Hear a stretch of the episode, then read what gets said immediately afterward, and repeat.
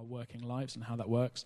And then we go through that theme at a few different angles, different lenses. So I think this month we started by seeing how that affects a couple of people here in their working lives. So seeing kind of on the ground how the kind of stories of work life work out for God's people today. We then looked at kind of theology of work, why we work. And then I think last week, we had Easter, and then last week we looked at a film. So we always have a week looking at something arts-based or film-based, and we looked at work life through Steve Jobs' film. And now Graham is going to tie things together through some kind of TED-style communication. So picking a particular thing that's perhaps relevant in culture, cultural trends, and he's going to unpack that for us. Good luck. Thanks very much, Jono, and good evening again, everybody. It's a kind of big brief, isn't it? A TED-style talk. It's a little intense in its own kind of way. But let's hope that we can wrap up this month thinking about work in a way which is stimulating and leaves us enriched at the end of it rather than diminished, I hope. We're living at one of history's hinge points. They occur every so often, and culture and civilization undergo a transition and a new epoch will emerge. 500 years ago, Western Europe was entering a phase of theological, political and philosophical turmoil with the advent of the Protestant Reformation. We're actually celebrating the 500th anniversary of Martin Luther nailing his 95 theses to the door of Wittenberg Cathedral on October the 31st this year. 230 years ago, the French Revolution began the period that we call modernity, ending with the collapse of the Berlin Wall exactly 200 years afterwards. And in the late 5th and the early 6th century, Europe was emerging from the long period of imperial Roman rule and was on the cusp of what later became known as the Dark Ages. It's not an entirely accurate description, because the centuries which followed saw the establishment of a distinctive and ordered pattern of life, later described as Christendom, which had an ordered society with a rhythm of work, rest, and prayer at its very heart. Now, this period owes a great deal to the life and the writings of an Italian monk named Benedict. His magnum opus, his great work, was the Rule of St. Benedict, and it became the inspiration for not just the European monastic movement, but was also profoundly influential on wider society. Now, I've come to understand something of St. Benedict largely through the writings of Rowan Williams, and I'm going to quote some sections from a lengthy essay that he wrote just over 10 years ago. But the essay begins with this claim and this question. Benedictine houses helped to preserve something of the coherence of a religiously focused culture in the uncertain and often chaotic period after the fall of Rome, as the new Germanic kingdoms emerged in the West. Is there also a sense in which we can speak of Benedict and his rule as offering an orientation for Europe's future? I want to suggest tonight that our contemporary society has an unbalanced view of work, rest, and prayer, a disordered understanding of creativity, productivity, and recreation. The world of work asserts a semi-divine status in our lives. It offers to make your life, but it may well also take your life. Like any idol, any false god, work can be a great servant, but a terrible master. And the wisdom of these 6th century writings can suggest a helpful corrective. And so tonight we're enlisting the services of Benedict Incorporated, the 6th century management consultants. And the Rule of St. Benedict comprises 73 chapters concerning almost anything you could imagine to be relevant to life together in community in the 6th century. Typically, it's described as a rule with a capital R. It's less concerned with petty rules and regulations, though there are some of those, but rather is about how our common life is to be ordered, the rule behind and beneath all other rules. It's claimed to be the basis of Western democracy, enshrining as it does the idea of a written constitution, hierarchical but personal sovereignty of the prince, the ruler, or the abbot. It embodies the rule of law, and it dignifies the world of human work, labour and productivity. And it also introduces a degree of democratic process into a non-democratic culture. The rule of St. Benedict is modelled upon the life of a family or a household, with the abbot in the place of the father as head of the household, and all the monks as brothers. The rule was also applied in communities of women under the leadership of an abbess. Now, if an audit were to be produced nowadays of an organisation, I think there are three things in particular that the rule of St. Benedict might have to say to us in its report. The first is about our ordering and our use of time. The second is about obedience and discipline. And the third is about participation. So first, the ordering of and the use of time. Benedict believed that our days were to be ordered into periods of work, prayer, and rest. Benedictine monasteries were self-sufficient. They didn't believe that they should be subsidized by anyone else. And so productive work to cultivate crops and to fashion tools, clothing, buildings, and furniture was essential. Rowan Williams says this: "The monastic life is emphatically not one of subsidized leisure, not one in which there is endless time for self-observation. The self that is brought into the light of study and prayer is a self that lives in a material world where crises and limitations call for response." So work is important. But work was not the only thing. The day was typically divided into three sections: 8 hours of work, 8 hours of prayer, and 8 hours of rest and sleep. These periods, though, were interspersed and interwoven together, with sleep and rest occurring at times that would strike us as unusual, and prayer occurring in the middle of the night. In fact, before the widespread use of wax candles, many of the prayers, liturgies, and scripture readings of the Benedictine houses had to be memorized and recited in the dark. Although the day was comprised by a complicated timetable, it was still a deeply ordered program. There was a rhythm to work and to rest, which gave time for self-examination and reflection, time for sleep, time for fellowship, time for productive and essential work.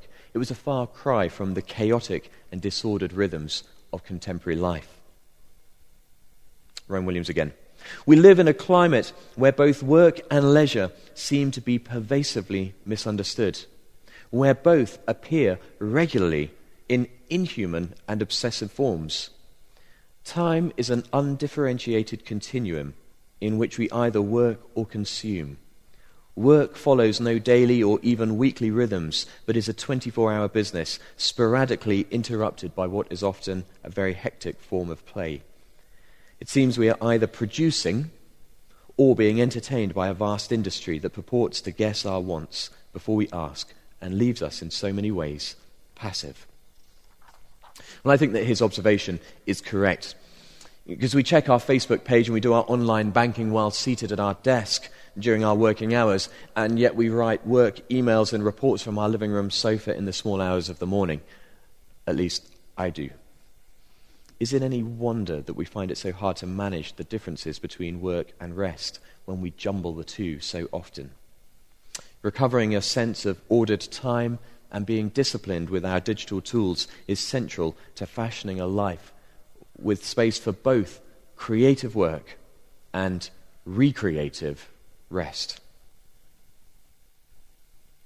The second thing that Benedict Incorporated, the 6th century management consultants, might say to us is that we need to learn obedience and discipline. This is not principally for the sake of preserving hierarchical domination or, on the other hand, a sort of whinging, resentful subservience, but rather it's for the sake of overcoming our own autocratic will for the benefit of others. Obedience for the monk is the practice of constantly being ready to suspend a purely individual will or perception for the sake of discovering God's will in the common life of the community.